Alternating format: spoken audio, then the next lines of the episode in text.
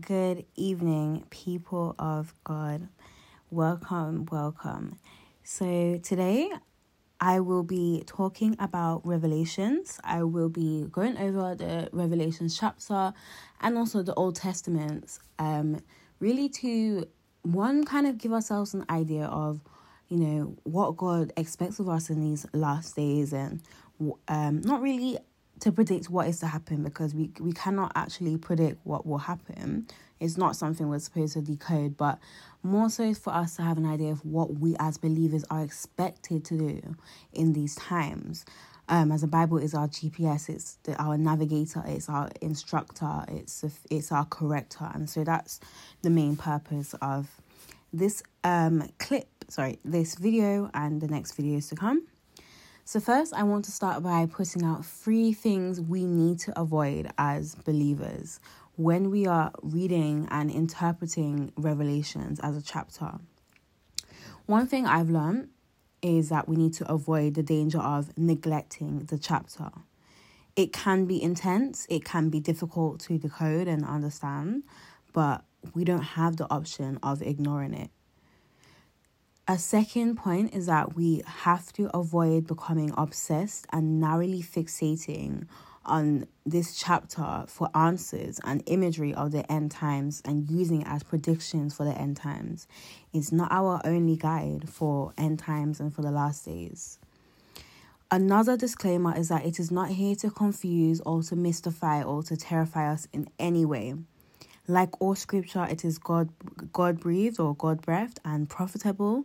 And chapter two, sorry, two Timothy chapter three verse fifteen tells us that all scripture is so, so I'm, I'm just paraphrasing here all scripture is for instruction for encouragement and for hope so now that i've li- listed out all the things that we do need to avoid when reading this chapter i'm going to explain the purpose of revelations so, John wrote to the churches facing persecution and temptation to compromise the social, political, economical, and religious pressures.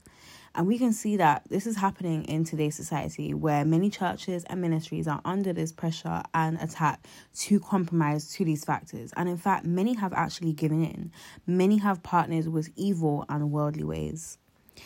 The goal is to encourage believers, as I mentioned earlier, to persevere, to trust God, knowing that your purposes are being fulfilled even in the midst of suffering and satanic opposition. Brian Tabb wrote that Revelations is a symbolic vision that is challenging us as readers to resist worldly compromise, to resist spiritual complacency and false teaching that it encourages us as embattled believers to persevere in faithful witness and hope in the present and future reign of God and the Lamb. The visions offer a divine perspective to, to, sorry, perspective on what is true, what is valuable, and what is lasting.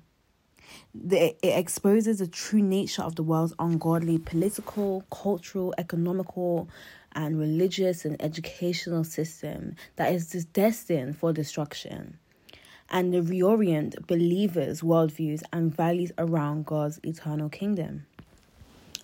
In this chapter, there's many strange creatures mentioned, many strange women's events that happen. And many people make the mistake of applying this to current or past news affairs and stories. And the problem is is that it changes with time and new headlines. So Barack Obama was identified as the initial antichrist. This moves to a new person being identified as the antichrist. And so it's just many predictions based on speculations and being replaced by the latest events and politicians and the latest headline. We need to avoid the mistake of doing this. And how do we do that? The answer comes from remembering that Revelations is a book of the Bible. And since we are dealing with scripture, we must remember to let scripture interpret scripture. Therefore, the key to interpreting Revelation is not the newspaper, but the rest of scripture, specifically the Old Testament. The Old Testament is key. While John never, never directly quotes scripture virtually every line of Revelation, but never directly quotes scripture. Virtually every line, sorry, of Revelation alludes or echoes to the Old Testament. There are many allusions to the Old Testament in Revelation than in the rest of the New Testament combined. And that is to tell us not to depend also on the chapter only for end time predictions in order to understand, but also to relate it, to to allude it, to echo it to the Old Testaments. Our failure to understand Revelation largely stems from our own unfamiliar unfamiliarity with the Old Testament.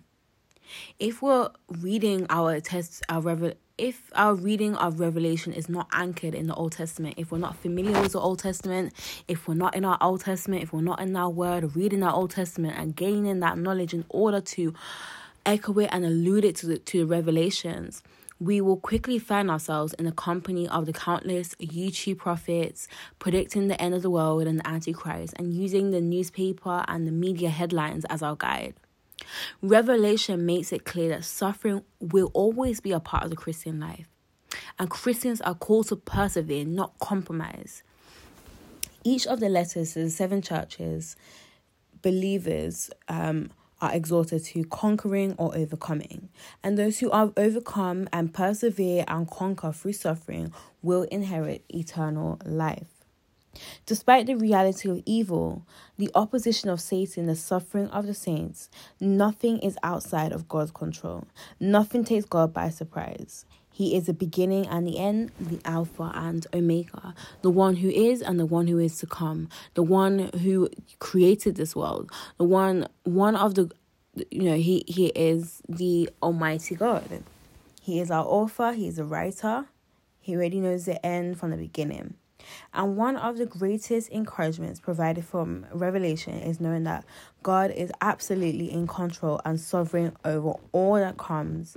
And so we can rest our heads and peacefully sleep at night. God's just justice in judgment and the protection of his people. There's many encouragement in Revelations that that God is going to judge evil and he is faithful to protect his people and those who have been sealed with the mark of God on their foreheads will be pr- protected from final judgment. Evil will not triumph in the end, but it will be dealt with according to God's righteousness and holiness. The glory of the new creation, those who have placed their faith in Christ and who have overcome, are promised that they will enjoy the new creation the unending un sorry the unending fellowship with the true and God. Where there won't be any armies there won't be any evil there won't be any control there won't be any police forces. It tells us this in revelation chapter 21 to 22 and we need to have a good read of that. The new covenant covenant will be fulfilled in the concept of the new creation de- depicting that we will have a new heaven and a new earth. And so I'm going to stop there today. But I am going to come back on another video to continue this and more go on about more of what the Holy Spirit is downloading on my heart.